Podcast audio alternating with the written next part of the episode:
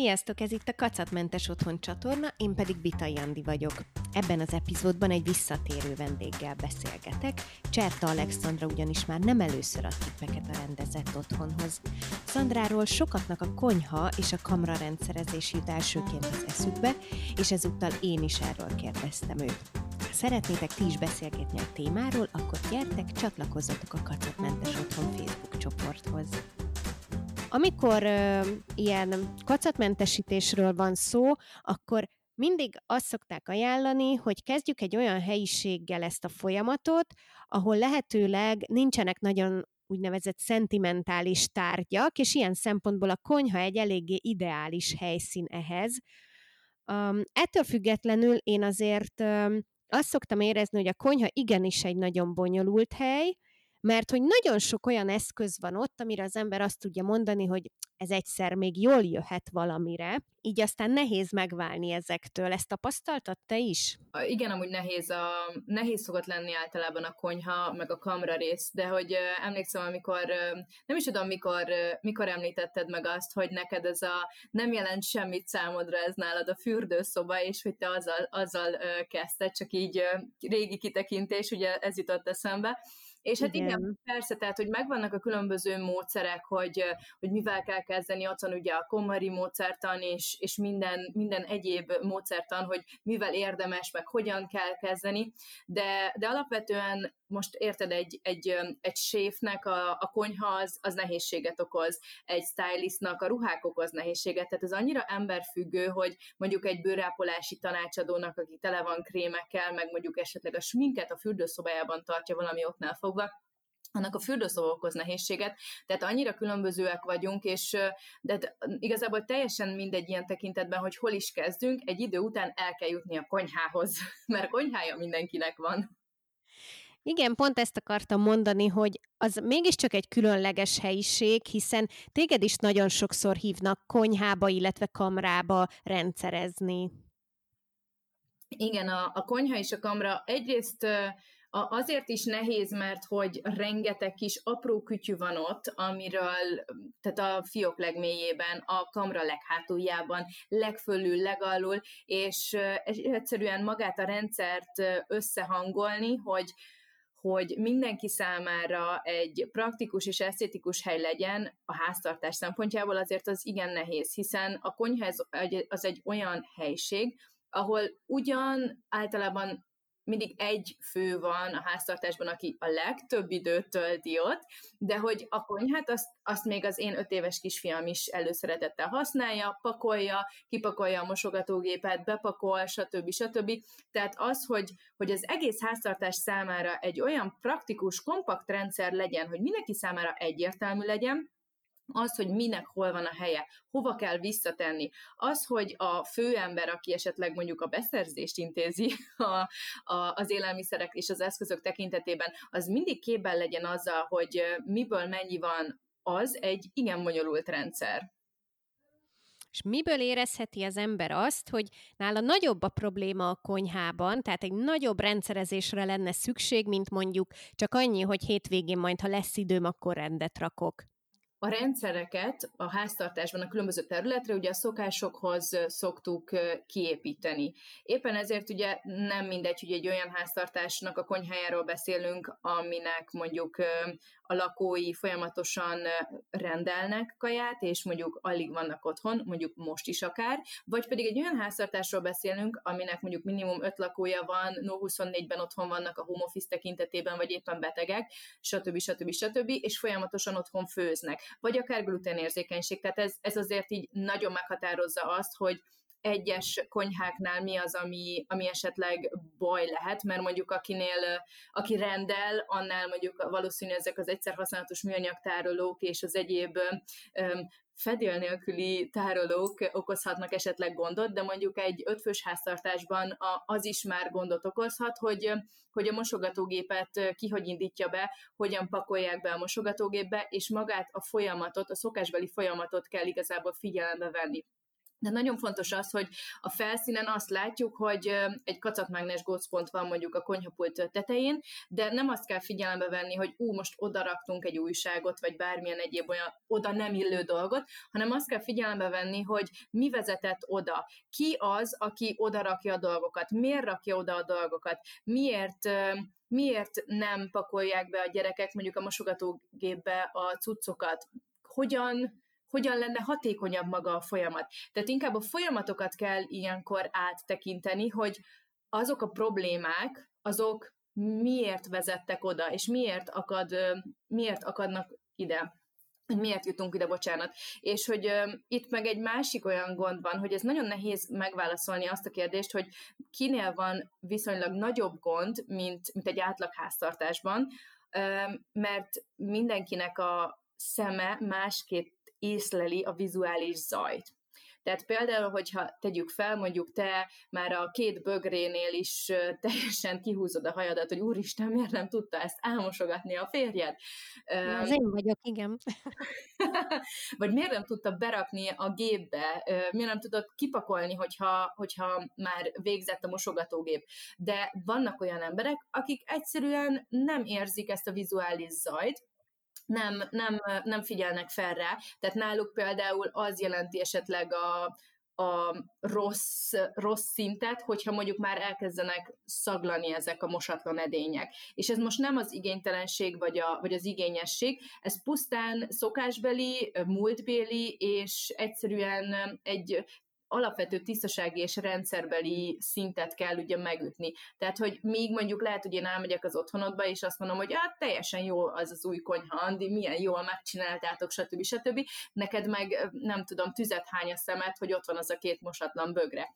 És ez nagy, akkor szokott ugye a legnagyobb gond lenni, amikor ez a két szélsőséges egyén egy háztartásba költözik, és megpróbálnak egy közös életet megalkotni.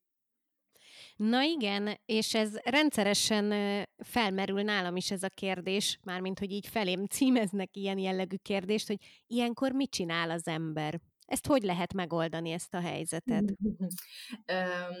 Alapvetően a ház háztartási partnerünkkel, mondjuk leegyszerűsítem a férjünkkel, mi nők azon szoktunk a legtöbbet vitatkozni a gyereken túl, vagy a gyereken felül, hogy a cuccokon, tehát a cuccokon veszekszünk igazából a legtöbbet. Ki hagyta ott, nincsen ez, tiszta, koszos, miért hagytad elől az üres flakonokat, miért van hat ananászkonzerv, stb. stb. stb.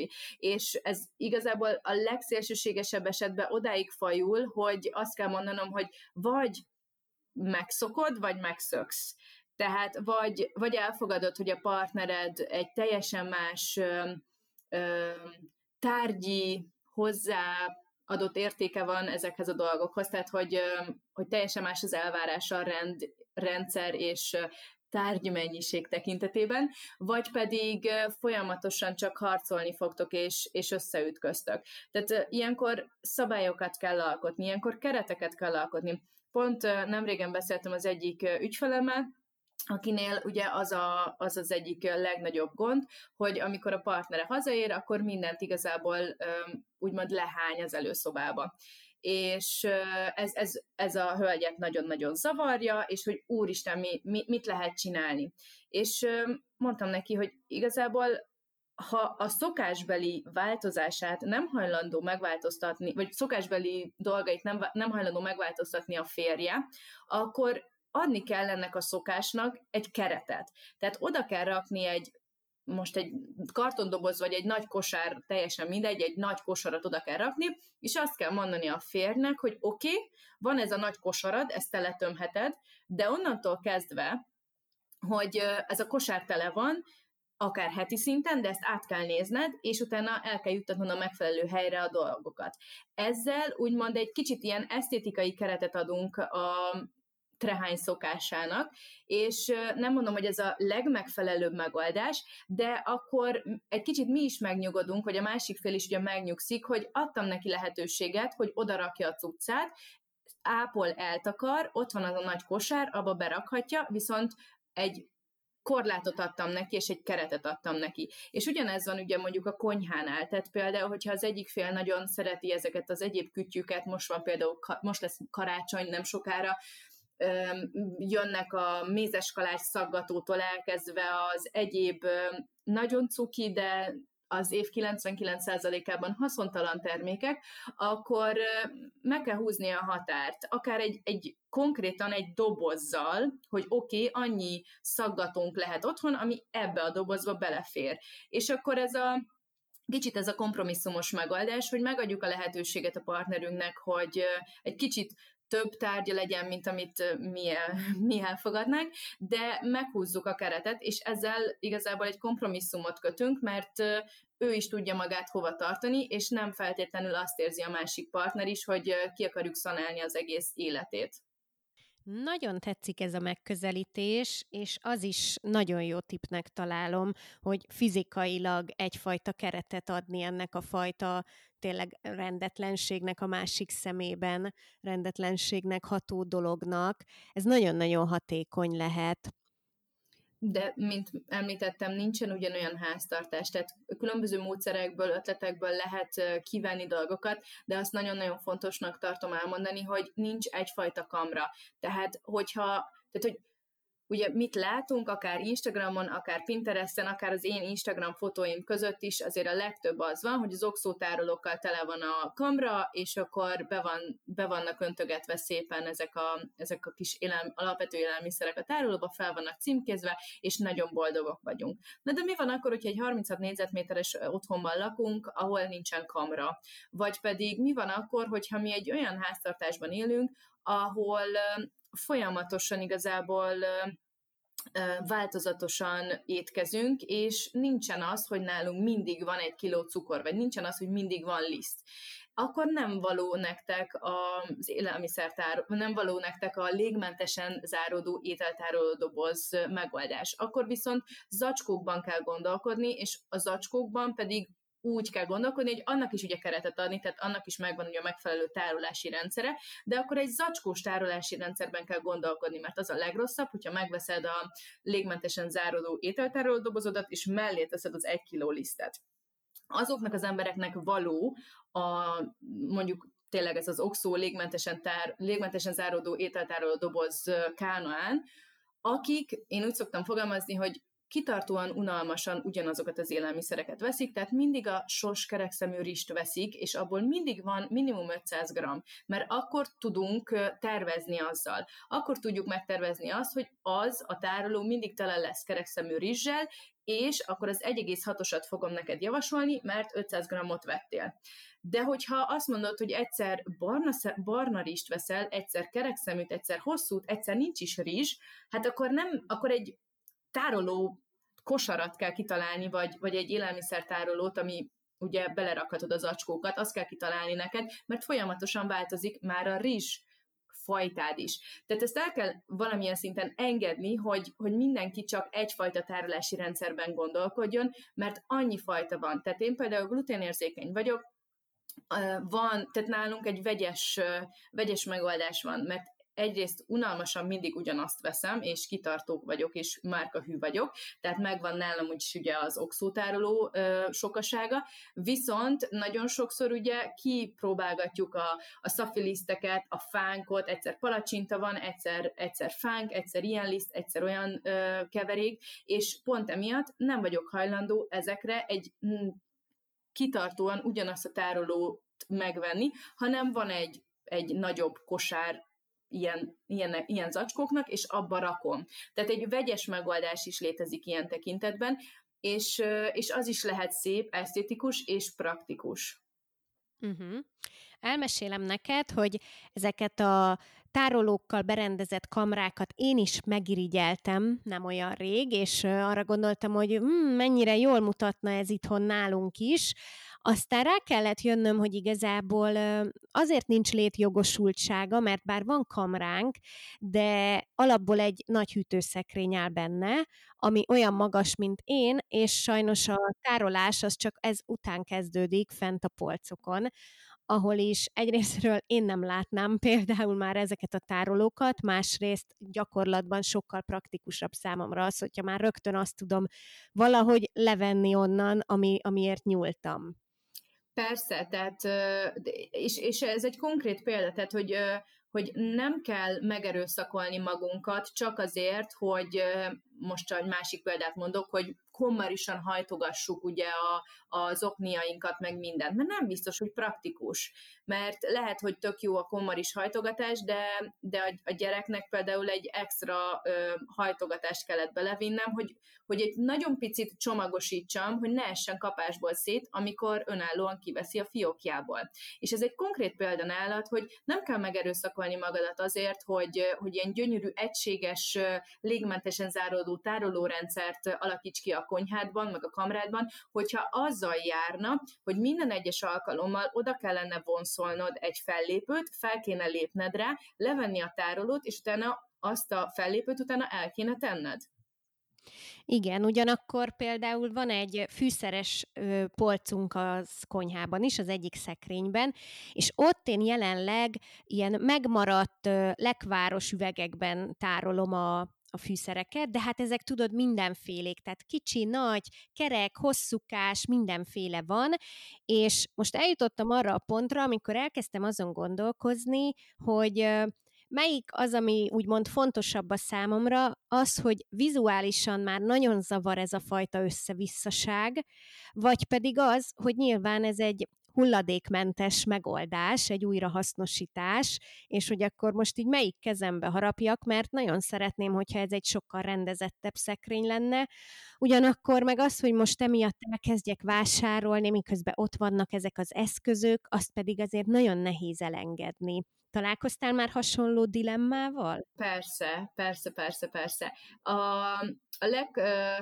Megint egy kicsit ki fogok csapongani, de a legklasszikusabb példa, amikor a bocsánat a kifejezésért, de a félig lehányt, lyukacsos, golyatáboros pólóban alszik valaki.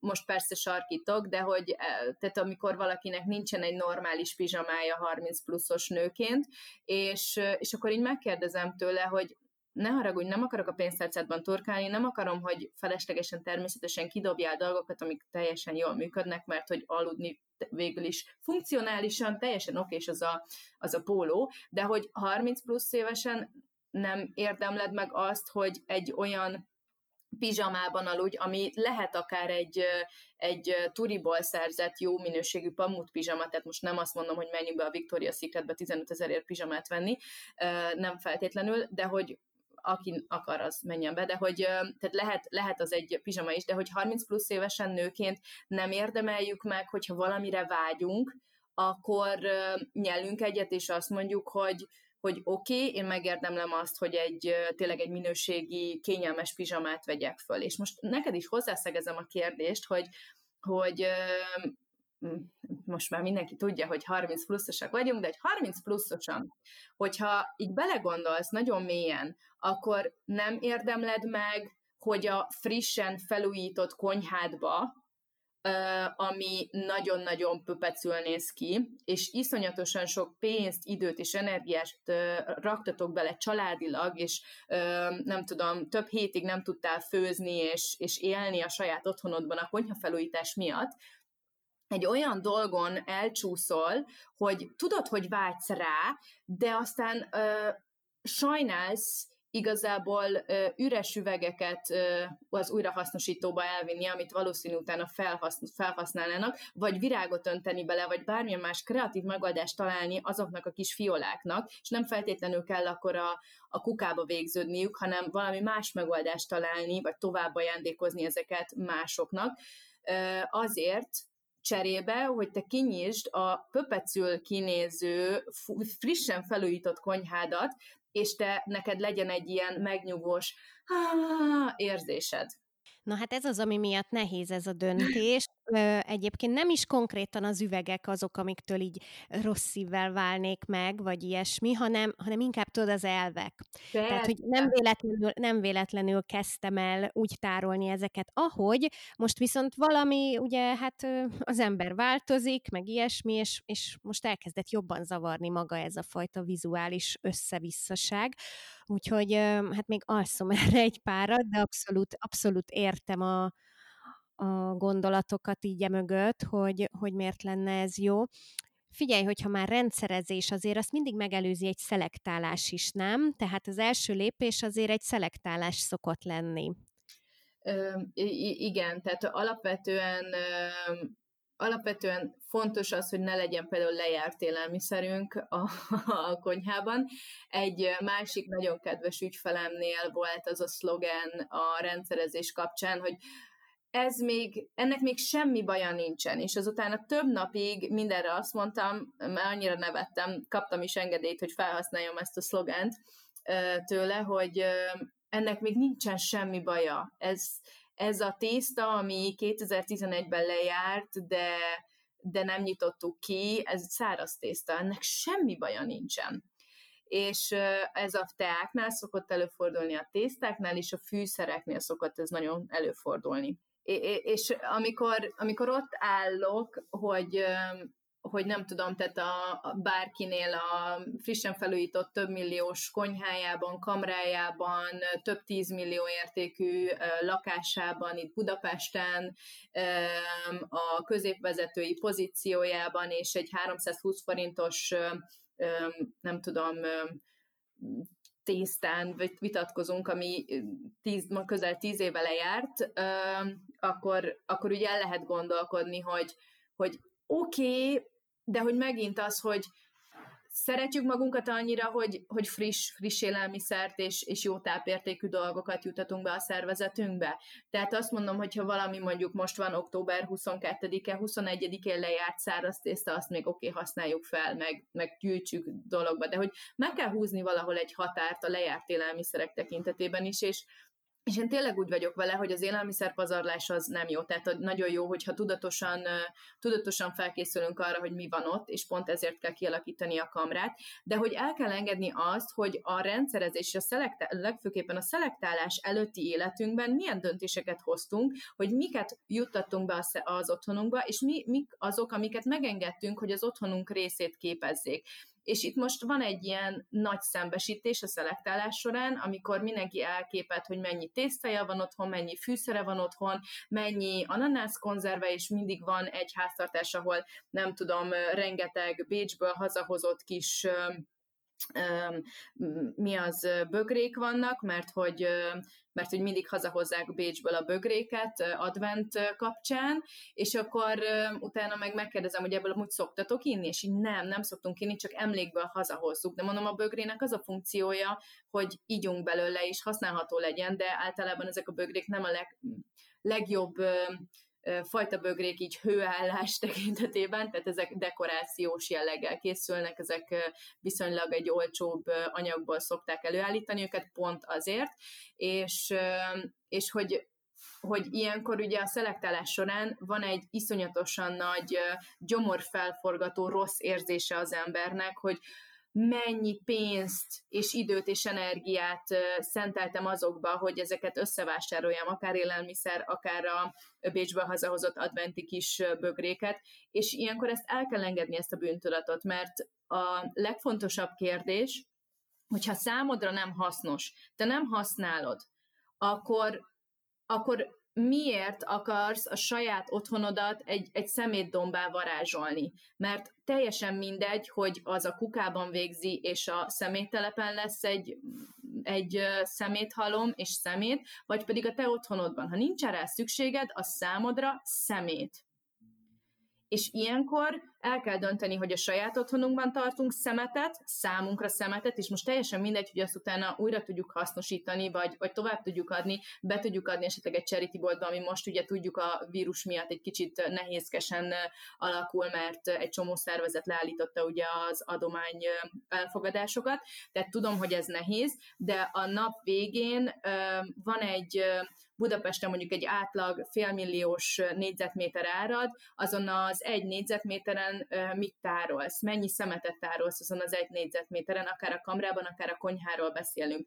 Ha félmilliós egy négyzetméter, akkor e mondjuk egy alkalommal, amikor elmegyek, akár egy konyhában, mondjuk egy átlag konyhában 6-8 nagy kukászsáknyi háztartás számára szemetet szelektálunk ki, aminek egy része megy vissza mondjuk anyóshoz, vagy, vagy adományozzuk el, de az a háztartás számára felesleges. És persze megpróbálunk ugye felelősen dönteni, és nem mindent a szemétbe önteni, de, de az iszonyatosan sok idő és energia, főleg ugye most zárójában megjegyzem, hogy a megfelelő helyre jutassuk el ezeket. És az megint az a kérdés, hogy a háztartás számára mi fontosabb, hogy az a kicsit csorba bögre, amit három éve hazahoztunk, az a megfelelő helyre jusson el, vagy pedig az, hogy minél előbb jusson át a küszöbön, és, és a, a, az a rossz érzés, ami jelenleg mondjuk akár a konyhában van, az elmúljon, és egy kicsit felélegezzen az otthonunk. És meg kell találni az egyensúlyt e között, tehát hogy nem feltétlenül kell mindent a sima kommunális szemétbe beleönteni, mert azzal én sem értek egyet,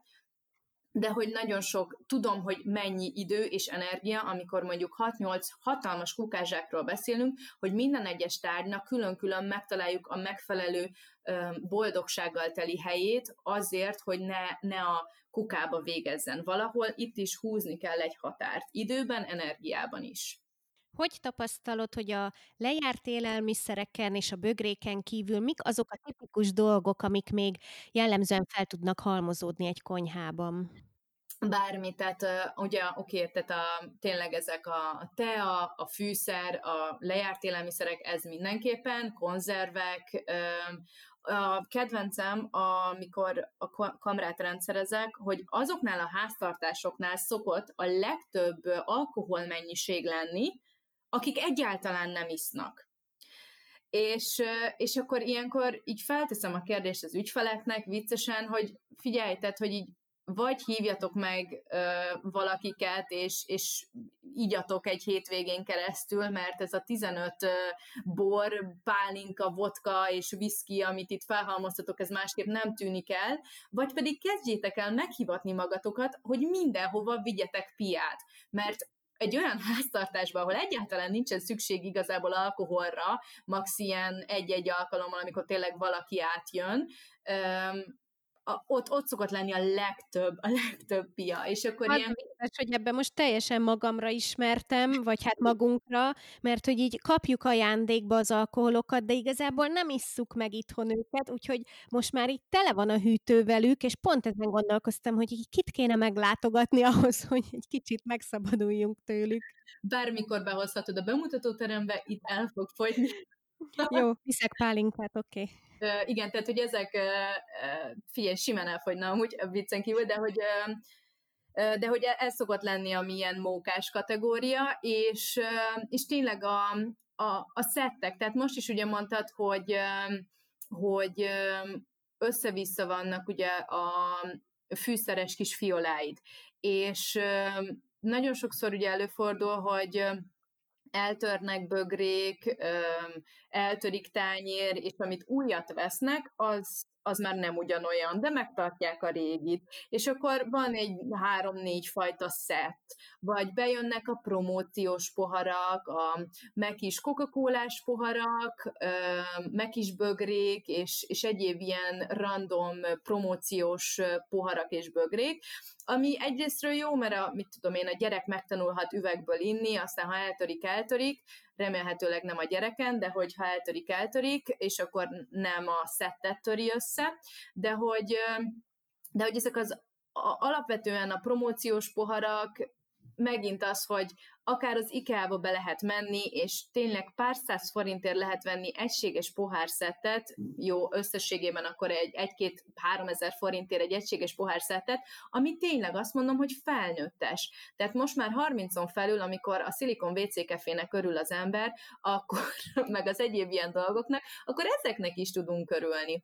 És ez szokott még lenni, meg ugye az egyéb ilyen kis kütyük, hogy például, nem tudom, van az avokádó szeletelő, magkiszedő cucc, vagy a, az eper, mi az ilyen csonk kiszedő kis csipesz, vagy a dinnye feladagoló, ilyen nem tudom micsoda. És ezek szeletelő igen, vagy a banántartó, vagy bármilyen ilyen, ilyen egyéb dolog, ami tök cuki, meg tök jó, meg pár száz forint, meg, meg poén, de hogy ezzel a tudattal kellene ugye ezeket behozni egyáltalán a háztartásba, vagy elfogadni, hogy, hogy ezeket utána tárolni kell. Tehát ezeket a dolgokat utána valószínű egy fiókban kellene szépen átláthatóan tárolni.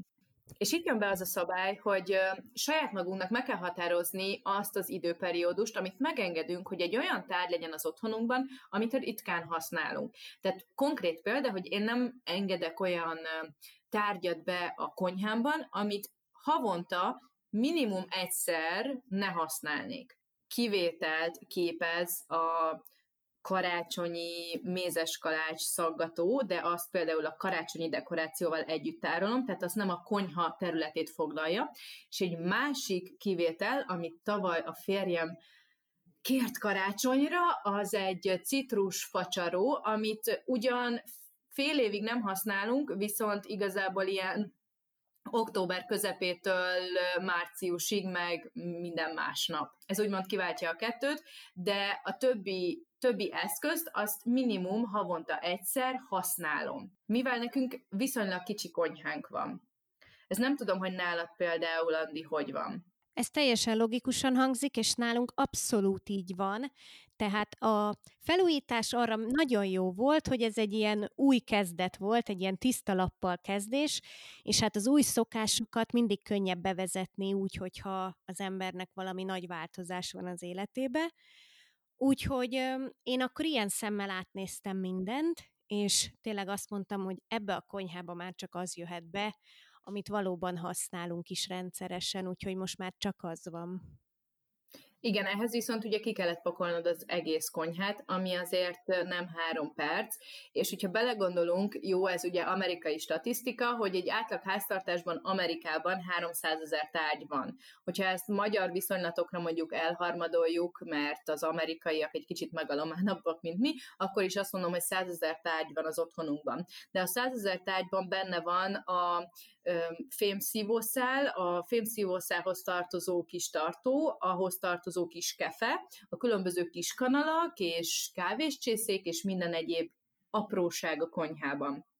És hogyha belegondolunk, hogy mennyi idő minden egyes tárgyat egyesével, vagy hát oké, okay, tömegével, de kiszedni a konyhánkból, és átnézni, utána kategóriákba rendezni, és utána megtalálni a megfelelő helyét, és visszarakni megfelelő tárolási rendszerben, hogy praktikus és esztétikus is legyen, és a háztartás számára szokásbeli szempontból nagyon-nagyon ugye jó legyen, és fenntartható, az nem három perc. És ehhez idő és energiát kell félretenni. És ugye ez is az, hogy mikor tudunk erre igazán szánni időt. Ebben is különbözőek vagyunk. Van, aki mondjuk napi 15-20-30 perceket tud esetleg rászánni, és akkor fiókonként haladunk. Ez is jól működhet, viszont akkor abban egy kicsit nehezebb ez a megoldás, hogyha öm, teljesen át akarjuk rendezni magát a konyhát, és máshova szeretnénk ugye visszatenni a dolgokat, esetleg mert nem tartjuk praktikusnak. Öm, ennél egy konyha tekintetében egy, egy fokkal hatékonyabb, de nem mindenki tudja ugye megoldani, hogyha mondjuk egy, egy-egy napot vagy egy hétvégét arra szánunk, hogy mindent ki, mindent áttöröl, mindent átnéz, szelektál, és akkor utána visszarakjuk. És miután visszaraktuk, már úgy kell ugye visszarakni, hogy előre átgondoljuk, hogy milyen tárolási rendszert szeretnénk kitalálni. Akár a fiókban műanyag fiókrendszerezőt szeretnénk, vagy bambusz fiókrendszerezőt. A, a az élelmiszereknél ö, zacskóban szeretnénk tárolni, vagy légmentesen záródó ételtároló dobozban üveget szeretnénk, vagy pedig műanyagot szeretnénk. És ezek olyan, olyan döntések, amik meg fogják határozni azt, hogy hova rakod az adott dolgokat. Nagyon-nagyon konkrét példa, akár egy, egy cukor. Mennyi cukor szokott otthon lenni? Átgondolni azt, hogy milyen gyakran mennyi cukor fogy, ki használja a cukrot, milyen gyakran vásárolunk be, amikor bevásárolunk, akkor hogyan vásárolunk be, milyen kiszerelésben vásároljuk be, így meg tudjuk határozni, hogy akár tarthatunk kevesebb cukrot otthon, de akkor gyakrabb, tehát akkor szokásbeli változást kell csinálni, és gyakrabban bevásárolni. És tartunk otthon több cukrot is, de ahhoz nagyobb tárolási hely kell, és akkor esetleg ritkábban is tudunk vásárolni, és ezen végig kell menni, és ezen át kell gondolni.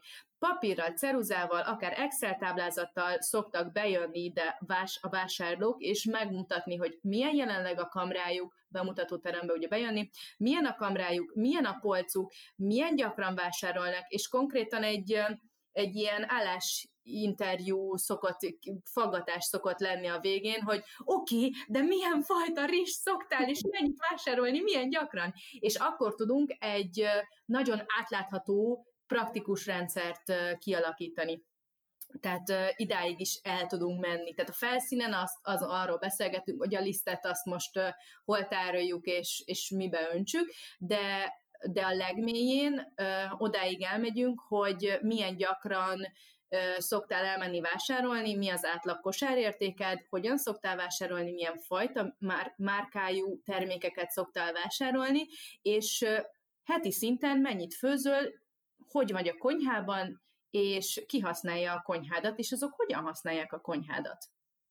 Ez egy nagyon komoly és hosszú folyamat tud lenni, én már csak abból is sejtem, mert amikor a konyhát felújítottuk, akkor pontosan ezeket végig kellett gondolnom előtte, hogy a megfelelő szekrényeket válasszuk, a megfelelő méretet átgondolni előre, hogy mit, hol, hogyan akarunk tárolni, és én ettől kivoltam. De tényleg totálisan kivoltam, mászkáltunk össze-vissza az IKEA-ban, és, és azt mondtam, hogy így ne, tehát, hogy így csinálja meg helyettem valaki ezt, és így teremjen ott csak így ez a konyha, hogy akkor így meg van tervezve számomra, és kész van. Ez persze lehetetlen volt, úgyhogy muszáj volt végigmenni ezen a folyamaton, és tényleg azt tudom mondani, hogy, hogy azért ez kőkemény előre gondolást igényel. Már csak az is, hogy nagyon sokszor ugye a leg, legmagasabb uh, ilyen tároló az a spagettinek szokott lenni, mert ugye a spagetti tészta. És uh, akkor az azt jelenti, hogy minimum mondjuk egy 32 cm maga, belmagasságú polcban kell gondolkodnod. De amikor, amikor tervezel, akkor nem gondolsz bele, hogy ó, hát a spagetti tésztának is itt el kell férnie, tehát ilyen szintig nem, nem szoktunk elmenni, és ugye nálam pont fordítva szokott lenni ugye a tervezés, tehát euh, én nagyon sokan ugye most már euh, úgy hívnak fel, hogy ah, kamrát tervezek, mondd, hogy milyen magas polcok, meg milyen mély legyen Szandra, mert konkrétan nem tudok uh, sehova se jutni az asztalossal, és akkor így átkérdezem, oké, okay, szokott lenni spagetti tészta nálatok? Légmentes, zacskós tárolás, és akkor a spagetti tésztához mérjük azt, hogy milyen magas legyen a polc. Tehát a spagetti, nem tudom, az 500 forintos spagetti tészta határozza meg, hogy milyen magas lesz majd a kamrádban a polc. Na látod, lehet, hogy meg kellett volna akkor kérdezzelek téged, mielőtt a konyhát így megcsináltuk, mert képzeld, nálunk vannak pesgős poharak, azok a legmagasabbak, és bármennyire is előrelátó voltam, na akkor a polcot nem sikerült sehova csinálni, ahova azok befértek volna. De tehát, hogy mindig van ilyen, és direkt meg is akartam kérdezni, hogy na, Andi, nálad mi az, ami nem fér be? Hát ezek a pesgős poharak, látod. Hát, de mivel annyira nem gyakran isztok, mint megtudtuk, nem vagytok hát annyira a család, úgyhogy, úgyhogy nem is biztos, hogy akkor ahhoz kellett volna, tehát nem biztos, hogy ez annyira fontos. Lehet például akkor, akkor kicserélni egy másik fajta persgős pohárszetre, ami viszont befér. Uh-huh, uh-huh, igen. Elbalterozod. Szandra, nagyon-nagyon köszönöm a beszélgetést. Szerintem nagyon sok hasznos dolgot elmondtál, és biztos vagyok benne, hogy ez a beszélgetés meghallgatása után nagyon sokan lesznek, akik egyből indulnak majd a konyhájuk, kamrájuk felé, és elkezdik átnézni, hogy akkor hogyan és mit tudnának átalakítani, rendszerezni benne. Úgyhogy tényleg nagyon köszönöm. Én is nagyon köszönöm, és mindenkinek, aki hallgatja ugye ezt a beszélgetést, nincs tehát hogy véssétek magatokba, nincs egyfajta rend, nincs egyfajta rendszer. A lényeg az, hogy a háztartás számára legyen egyértelmű, és amikor ti ránéztek akár a fűszeres fioláitokra, akkor tudjátok, hogy mi hol van, és boldogságot okozon neked, és, vagy nektek, és hogy szeressetek ott lenni a konyhátokban, mert ez a végső cél, hogy jól tudjátok használni, és szeressetek ott lenni. Köszönöm, hogy meghallgattátok ezt az epizódot. Ha tetszett, akkor értékeljétek a csatornát, és hamarosan újabb epizóddal folytatjuk. Sziasztok!